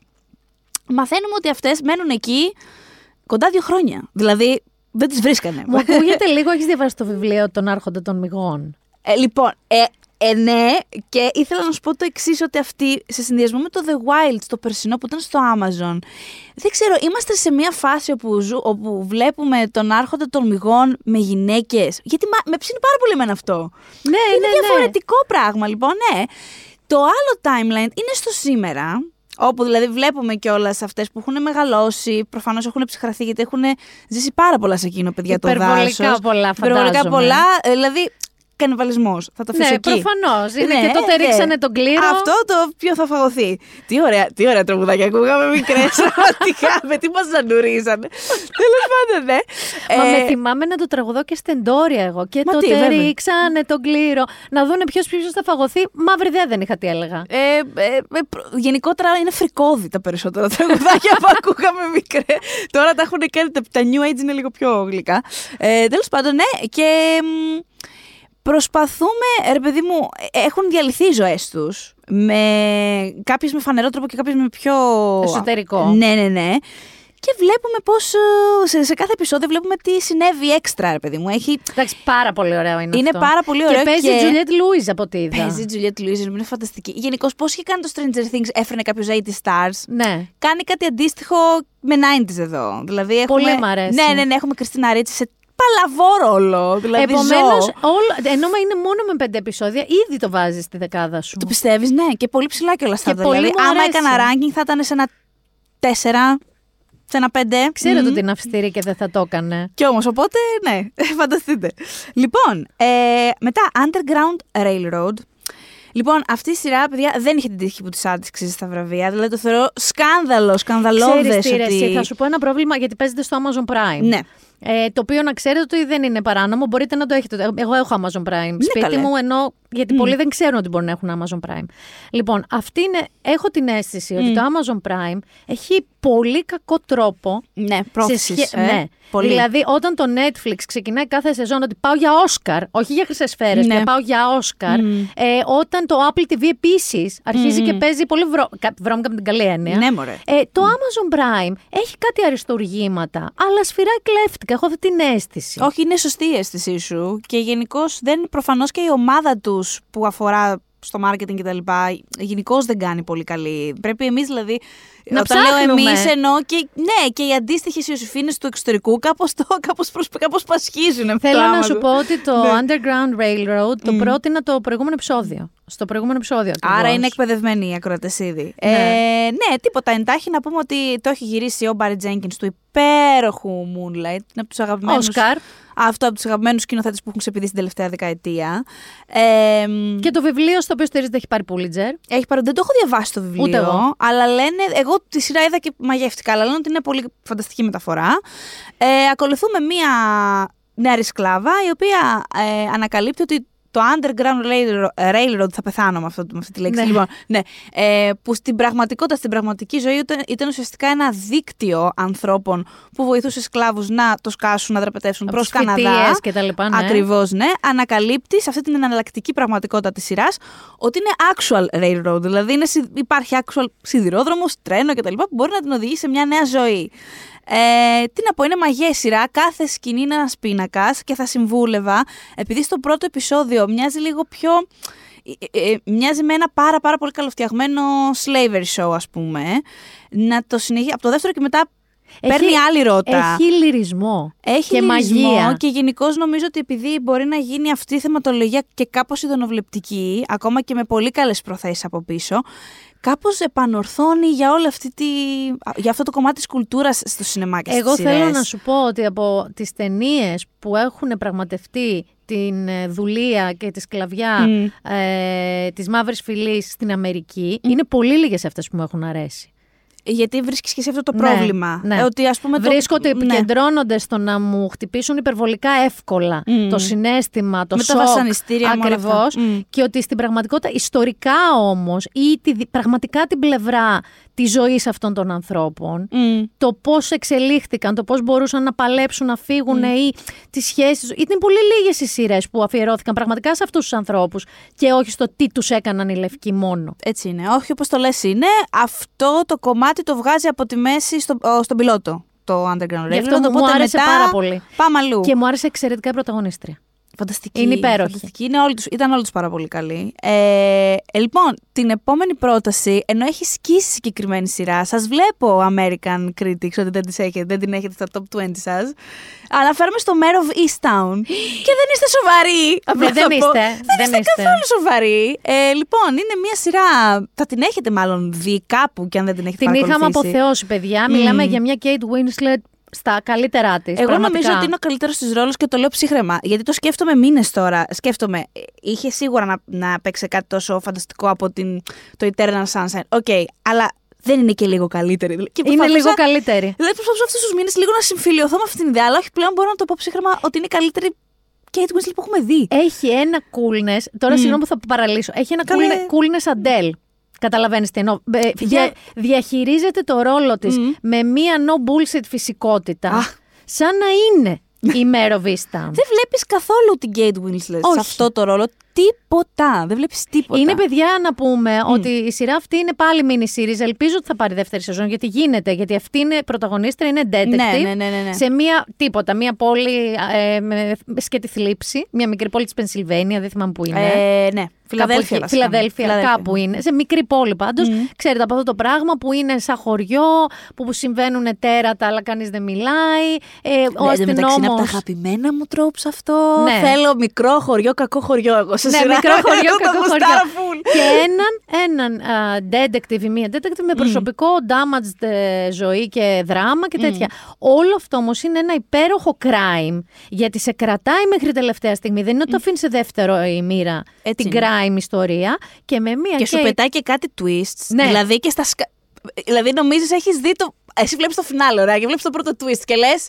Α, λύθηκε το έγκλημα. Όχι! Όχι. έρχονται κι άλλα, έρχονται κι άλλα. Είναι από αυτές τις σειρές που το who done it, ενώ νομίζεις ότι έλα μωρέ εύκολο θα είναι γιατί εντάξει τη Winslet προωθούν. Όχι, όχι, όχι. όχι Ούτε όχι, καν, ούτε καν. Και επίσης αυτό που θέλω να πω ότι είναι κάτι καινούριο για την Αμερικανική συγκεκριμένα τηλεόραση. Γιατί οι Αμερικάνοι το crime, ε, το αστυνομικό ρε παιδί μου τη σειρά, την χειρίζονται πολύ διαφορετικά από τον Βρετανό. Δηλαδή, στη Βρετανία έχουμε αρκετές σειρές που. ε, Είναι σε αυτό το στυλ. Που είναι σε αυτό το στυλ, βρε παιδί μου, που έχεις ας πούμε τη γυναίκα ή τον άντρα που ξέρει πάρα πολύ καλά, ε, αστυνομικό εννοώ, που ξέρει πάρα πολύ καλά την κοινότητά του και μέσα από τα μάτια του βλέπουμε πώς διαχειρίζεται το περιβάλλον γενικά.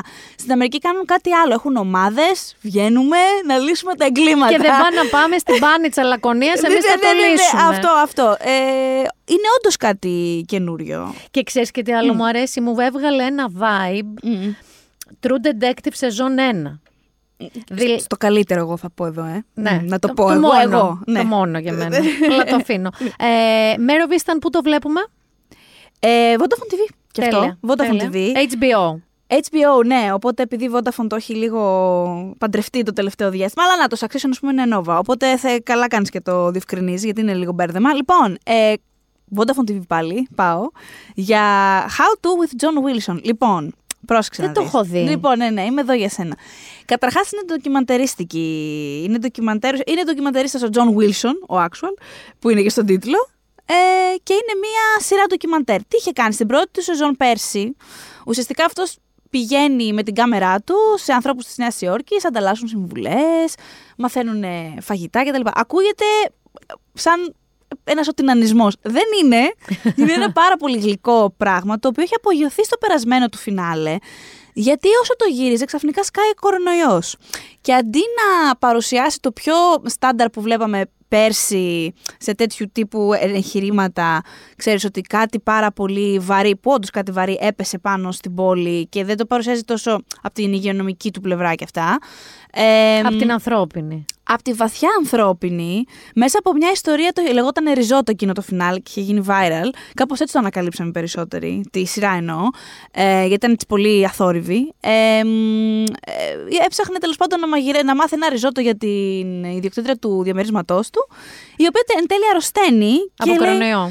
Και λέει γαμώτο, ας πούμε, μάλλον, μάλλον άργησα να το κάνω αυτό το project, πες το έτσι, να τη φτιάξω ένα ριζότο και να της το πω. Και γενικότερα το είχε διαχειριστεί απίστευτα και μας είχε χτυπήσει όλους στην καρδιά, ας πούμε. Η δεύτερη σεζόν, δηλαδή, αν δεχτεί ότι μια, σειρά δεν μπορεί, αυτή, μια τέτοια σειρά δεν μπορεί να ξαναφτάσει στα ύψη του ριζότο εκείνου του επεισοδίου, αν ας πούμε κάνει ειρήνη με αυτό, μπορώ να σου πω ότι η δεύτερη σεζόν είναι ακόμα πιο. Δεν ξέρω αν είναι καλύτερη, είναι, έχει πάντως περισσότερο confidence, σίγουρα. Δηλαδή έχει βρει τα πατήματα του ακόμα καλύτερα αυτός. Με Οπότε, how to- ιντριγκάρεις, θα το δω. Ναι, ναι, ναι. Είναι λίγο ιδιαίτερο, αλλά σε πάω σε κάτι που ξέρω σίγουρα θα σ' αρέσει. How to with John Wilson. How to with John Wilson. Τώρα έχουμε το Σημειώστε season 2, το. αλλά το season 1, παιδιά, ειδικά για το φινάλε, τώρα που έχουμε και μια σχετική απόσταση από την κόρονα. Δεν είναι απόσταση, κατάλαβες που στενό. Από την πρώτη της φάση. Ναι, από το εκείνο Ναι, ναι, το ναι. αγριευτικό που βγαίναμε στη βεράντα Αυτό. και λέγαμε αν περάσει ένα περιστέρι που έχει περάσει το περιστέρι κάποιου, στον μπαλκόνι κάποιου που έχει κορονοϊό, μάλλον έχω κολλήσει. Οπότε τώρα νομίζω ότι μπορούμε να το αντιμετωπίσουμε αυτό το επεισόδιο λίγο καλύτερα. Γιατί εγώ όταν το είχα πρωτοδεί ήμουν σε φάση. «Ε, δεν είμαι καλά. Λοιπόν, σε πάω τώρα, πρόσεξε, Κοσμοτέ TV αυτό, στο P Valley, το οποίο είχε βγει. Αμερική είχε βγει το 20, αλλά ήρθε στην Ελλάδα το 21, γι' αυτό το έχω στη φετινή μου δεκάδα. Λοιπόν, άκουσε τώρα, είναι στριπ τζάδικο, ναι. έτσι, Mississippi, ναι. αυτή τη λασπουριά, το... Την υγρασία, τα την κουνούπια. υγρασία, το κουνούπι. Αυτό θα ερχόμουν στο κουνούπι, γιατί είναι πραγματικά, ας πούμε, δεν ξέρω πώς. Α, το... είναι κομμάτι της ε, σειράς και το ότι είναι Ε, έτσι είναι το κομμάτι της κλίμα. ζωής μου το κουνούπι και, και νευριάζω. λοιπόν, όχι, ταυτίστηκα με αυτή τη σειρά γιατί όντως υπάρχει μια υγρασία. Γενικώ σου αποδίδει πάρα πολύ το χώρο και είναι και ένας από τους λόγους που η σειρά αυτή κρίθηκε τόσο καλά ότι είναι από αυτές που δεν σου λένε ότι είναι στη Χαβάη αλλά γυρίζονται στο ΕΛΕ και το ψιλοκαταλαβαίνεις. Είναι πάρα πολύ έτσι μια υγρή σειρά. Ε, Τωρινό, ε, τωρινή εποχή. ναι, ναι, τωρινή εποχή. Είναι μια, σε μια κοινότητα. Ε, συμβαίνει αυτό γιατί αυτή που το γράφει και το δημιουργεί, η Κάτορι Χολ, η οποία το έχει κάνει πρώτα θεατρικό και μετά το μετέφερε στην τηλεόραση, έχει μεγαλώσει εκεί. Οπότε ξέρει το στάτους των στριπτιζάδικων σε εκείνη την περιοχή. Και τι, συ- τι εννοώ, ότι εκεί πάνε οικογένειες, κάνουν γενέθλια. Δεν είναι αυτό που μπορεί Στα να strip φαντάζεσαι. clubs. Κι όμως, φιλενάδα, ναι. Οπότε με στη σειρά θα δεις ότι, ας πούμε, ναι, θα, θα έχεις τους τυπάδες μπροστά που πετάνε τα λεφτά, αλλά θα δεις και το. Το Γιωργάκι που κλείνει τα πέντε. Το Γιώργο που κλείνει τα πέντε, όχι, αλλά που κλείνει τα 18 ή το bachelorette party που έχουν οι φιλενάδες διαλέξει να πάνε να το κάνουν εκεί. Πε- Έχει μια, έχει μια άλλη διάσταση. Άρα είναι ένα στοιχείο του community. Ακριβώς, ακριβώς, με ένα φανταστικό cast και σ- εμείς ακολουθούμε, ουσιαστικά τα μάτια μας στη σειρά είναι η νέα χορεύτρια της, ε, του κλαμπ, η οποία έχει ένα πάρα πολύ μυστήριο παρελθόν, που κάπου θα τους πάρει όλους αμπάριζα εν τέλει αυτό το παρελθόν. Θα πω. θα μ' το αφήσω αρέσει. εκεί. Ναι, ναι, ναι. Είναι πολύ, πολύ ξεχωριστή η σειρά. Παιδιά. Εγώ δεν το έχω δει αυτό το πράγμα να το κάνει. Ειδικά, πώς να σου πω, αντιμετωπίζει το επάγγελμα το συγκεκριμένο κιόλας με τόσο σεβασμό. Δηλαδή, καλύτερα και από το Hustlers, θα πω. Ναι. Σαν να είναι. Ρε παιδί μου, ο- ε, το point of view της Hall που το γράφει είναι ότι γιατί όλα τα άλλα τα επαγγέλματα έχουμε ε, μία, δύο, τρεις σειρές να ασχολούμαστε μαζί τους και με διαφορετικές οπτικές και Γιατί Δικηγόροι με 37 διαφορετικές οπτικές. Γιατροί, χτίστες. Πυροσβέστες, αστυνομικοί, εμτή, όλα αυτά. Αυτό, αυτό. Και πού είναι, η στρίπερ πού είναι, γιατί να είναι μόνιμα αυτή που πεθαίνει στο. Στις τάδε αρχές του crime CSI. episode. ναι, ρε φίλε.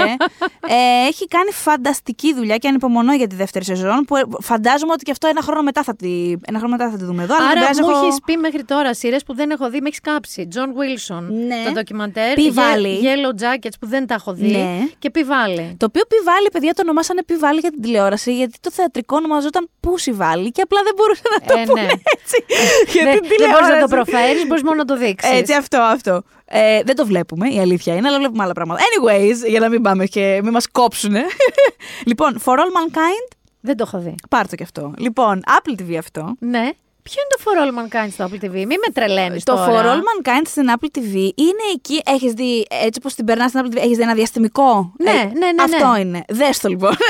Εσύ λες να δω διαστημικό. Λέω να δεις διαστημικό, ναι, να δεις. Ε, λοιπόν, το συγκεκριμένο όταν ξεκίνησε η πρώτη του σεζόν, είμαι η πρώτη που θα πω ότι ήταν άτσαλη. Τι κάνουνε, ε, μ, έχει να κάνει με το Space Race μεταξύ Σοβιετικής Ένωσης και Αμερικής. Τώρα πάλι τότε. Τότε, αλλά ξανά εναλλακτική πραγματικότητα, όπως το Underground Railroad που, λέ- που, ρέ- που λέγαμε. Δεν μπορώ να μιλήσω, παιδιά, τι είναι αυτό; Παιδιά, αν Ε, προσπαθήσετε να πείτε γρήγορα Underground Railroad και το κάνετε τέσσερις φορές, ελάτε εδώ και θα σας δώσω εγώ βραβείο. Με καταλαβαίνετε λοιπόν. Στείλτε το μου ηχητικό στα social αν το πετύχετε.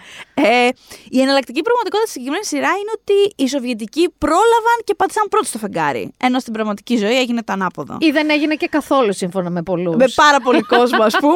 ναι, ας πούμε, που πιστεύω ότι η γη είναι στρογγυλή αγγέ, ξέρω εγώ. Είναι... Και Λογικά στην παρέα άκρη, της, κάνουν όλοι στην αυτοί. άκρη της συνέλευσης, Presley, Jim Morrison. Ο κορονοϊός ε, δεν υπάρχει, όλο. μας ψεκάζουν Ναι. συνέχεια, όλα αυτά. Λοιπόν, ε, οπότε ε, ε, ο, οτιδήποτε έχει ακολουθήσει έκτοτες στη ζωή μας, ας πούμε, τη συλλογική ζωή εννοώ, εντάξει, όχι του καθενός. Ένα μεγάλο Ε, βήμα ένα μικρό- αυτό ναι, για την έχει- ανθρωπότητα. Έχει, αλλάξει. Ο Τζον Λένον ζει, δηλαδή ε, είναι... Αχ, τι ωραίο είναι αυτό. Παίζουν διάφορα τέτοια στη σειρά. Στη δεύτερη σεζόν η σειρά έσκησε και χάρηκα πάρα πάρα πολύ που το είδα σε πολλές κορυφές ή κοντά στην κορυφή αντίστοιχων ληστών. Γιατί νιώθω ότι πήρε λίγο το αίμα του πίσω και είναι λίγο δύσκολο να το κάνει αυτό στη δεύτερη σειρά. Πολύ. Μία σεζόν. Να μην Δεν σε το ξεγράψουν βλέπουμε. εύκολα. Αυτό δεν το βλέπουμε εύκολα. Πώς μου το είπες λοιπόν αυτό; For all mankind. Ε, εντάξει, έχω, έχω να βλέπω το, το, τις γιορτές. Και τώρα κοίταξε να δεις, για τη δέκατη θέση είχα ένα πρόβλημα γιατί έχω τρεις. Οπότε θέλω να μου πεις εσύ για ποια θα μιλήσουμε. Θες να μιλήσουμε για το The Great, θες να μιλήσουμε για τον Dickinson, δηλαδή εσύ σημειώστε τα γιατί για ένα πολλά δεν θα μιλήσουμε.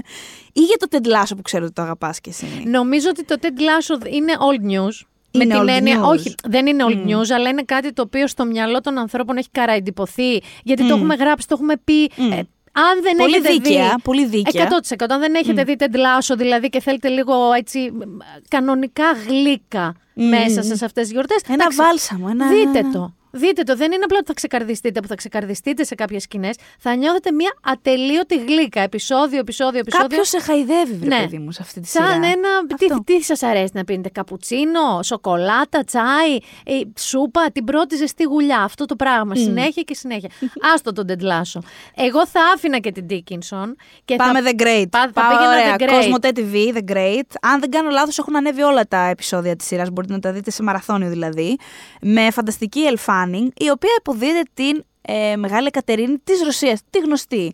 Αλλά με ένα διαφορετικό τρόπο, γιατί αυτός που, τη- που γράφει τη σειρά, ο Τόνι Μακναμάρα, που είναι ο σεναριογράφος της ευνοούμενης του Λάνθιμου, προφανώς δεν θα τα έκανε όλα τυποποιημένα. Το Ναι. πάει αλλιώς το πράγμα. Δεν θα βλέπαμε δηλαδή μια ε, κλασική βιογραφία της μεγάλης Εκατερίνης της Ρωσίας. Ναι, τι, πιο πότε γε- γεννήθηκε, Αυτό. πέθανε, έκανε το σεξ, όλα αυτά. Τα κάνει όλα αυτά βέβαια. Δεν έχει πεθάνει η σειρά ακόμα, αλλά όλα τα υπόλοιπα τα έχει. Έχει γεννηθεί, έχει κάνει πολύ το σεξ. Έχει ένα. Την αδικό της σειρά με αυτό που θα σου πω, αλλά Μμ. νομίζω ότι οι ακροατές θα καταλάβουν. Έχει μία, μ, ένα κάψιμο, μια ψάδα θα την πω. Γιατί Καλέ, έρχεται full κάψιμο έχει, Ναι. ναι. Ε, Bridgerton. Έχει, υπάρχει. Ένα υπάρχει. σεξινες και μια ψάδα, αλλά ταυτόχρονα Έχει. χιούμορ. Ε, είναι φανταστική σειρά το The Great. Κοίτα να δεις, αν κάποιος κιόλας είναι γνώριμος με τη Μαρία Ντουανέτα τη Σοφία Κόπολα, θα πω ότι μοιράζεται πολύ DNA. Γιατί και εκείνη η σειρά, ε, συγγνώμη, η ταινία, είχε μ, χρησιμοποιήσει τη ζωή ε, μ, Θα πω ε, Παντεσπάνη, Μαρία Ντουανέτα. Ναι, Παντεσπάνη, Κόλε- θα πω Παντεσπάνη. Το Παντεσπάνη, λοιπόν, ναι.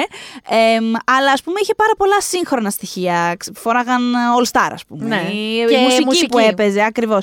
Κάτι αντίστοιχο κάνει και το The Great. Και Ξέρεις γιατί την, α- την αγάπησα τόσο πολύ αυτή. τη σε- Βασικά γιατί τη σεβάστηκα τόσο πολύ. Γιατί είναι πάρα πολύ δύσκολο. Είναι πολύ δύσκολο να κρατήσεις ισορροπία ως αφήγηση μεταξύ του θέλω το κοινό μου να έχει συμπάθεια για την πρωταγωνίστρια και ταυτόχρονα θέλω να την κόψω κομματάκια. Εγώ η σειρά η ίδια. Είναι δύσκολο και το πετυχαίνουν. είναι ναι, μια ναι. λεπτή ισορροπία γιατί κάθε φορά, κάθε φορά που βλέπω The Great, με κάθε ένα επεισόδιο, από την πρώτη σεζόν ακόμα, έλεγα τώρα θα καταστραφεί η σειρά. Τώρα θα καταστραφεί, τώρα θα φύγει η ισορροπία, θα πάει στο διάλογο. Και όμως όχι, δηλαδή όσο η σειρά ε, σου αποδίδεται ότι η Μεγάλη Κατερίνα είχε όντως όραμα για τη Ρωσία και είχε όντως καλές προθέσεις και πραγματικά προσπαθούσε να είναι καλύτερη. Άλλο τόσο σου δείχνει το γιγαντιαίο προνόμιό της και το πώς οι υπόλοιποι πρέπει να ζουν με αυτό. Ναι. Οι παρατρεχάμενοι και ο, ο actual λαός της Ρωσίας. Όχι, Ε, είναι πολύ. κα- Συμφωνώ πάρα πολύ για το The Great. Μμ. Πάρα πολύ. Εξαιρετική Ε, Μας έδωσες πολύ υλικό και εμένα αυτή τη Μμ. φορά για σκέψη, ε, για σημείωση και για, για να δούμε. Και Χαίρομαι σε πάρα ευχαριστούμε πολύ. πάρα πολύ. Εγώ όπως, ευχαριστώ. Όπως καταλαβαίνετε, ε, δεν θα έχετε άλλο ποπένθετο αυτού του επεισοδίου. Είχατε 40 λεπτά ποπένθετο. έχετε 10 σειρές συν 2 κρυφές. Ε, κρυφές. Ε, εντάξει, ναι. Ε, Ιωσήφίνα, σε ευχαριστούμε πάρα πολύ για αυτό το σημερινό. Γιατί όντως ε, έδωσε σειρές που ούτε εγώ δεν έχω δει και ξέρεις ότι βλέπω κάπου 40 σε, Το ξέρω, σειρές αγάπη της μου. σεζόν. Μα γι' αυτό λέω θα, θα, της- θα κάνω την έκπληξη. Την κατάφερες. Ευχαριστούμε Ευχαριστώ. πάρα πολύ. Όλα τα είχε η σημερινή εκπομπή. Είχε πάνω, είχε κάτω, είχε χιούμορ, είχε σοβαρότητα, είχε 10 συν 2 σειρές να δείτε. Ε, δεν θα σας προτείνω κάτι άλλο. Ε, βιβλία θα κάνουμε την επόμενη εβδομάδα, μπορεί και αφιέρωμα. Θα το δω, θα το αποφασίσω. Εσείς αρχίστε να βάζετε σε μια σειρά, αγαπημένοι μου. Αρχίστε να βάζετε σε μια σειρά αυτά που έχετε να κάνετε. Είτε λέγεται δώρα σε βαυστήρια, δώρα σε γονείς. Στολίδια για το σπίτι σας, δεν ξέρω εγώ ένας φίλος μου, εγώ δηλαδή, δεν έχω στολίσει τίποτα πουθενά ακόμα, τίποτα μπάλα δεν έχει ανέβει. Ε, φαγητά. Αρχίστε να σχεδιάζετε τι θέλετε να σερβίρετε. Αρχίστε να θέλετε τα καλσόν της τελευταίας στιγμής που βρίσκεσαι σαν ημίτρελη γιατί έχεις ξεχάσει ότι θες ένα λαμέ μπλε καλσόν συγκεκριμένα. Και τρως δύο ώρες κίνηση για να πας το πάρεις. Βάλτε σε σειρά τι έχετε να κάνετε τη βδομάδα που έρχεται. Γιατί ο μέσος όρος μετακίνησης με το αυτοκίνητο, όπου και να πάτε, δεν έχει σημασία. Είτε πάτε Νέα Σμύρνη Σύνταγμα, είτε Σύνταγμα Μπελόκηπους, είτε Μπελόκηπου και Φυσιά, είναι κάνα διωράκι. Εκεί θα το υπολογίζετε. Οπότε κάντε τα κουμάντα σας. Εμείς εδώ θα είμαστε και την παραμονή. Θα ακούσετε Been There Done That, το υπόσχομαι, και τις δύο παραμονές θα ακούσετε Been There Done That. Γιατί βολεύει.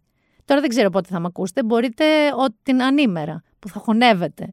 Πάντως θα είμαστε εδώ ε, να κάνουμε αυτές τις γιορτές παρέα. Ήταν η Μίνα Μπυράκου, Been There Done That, ραντεβού, παραμονή Χριστουγέννων.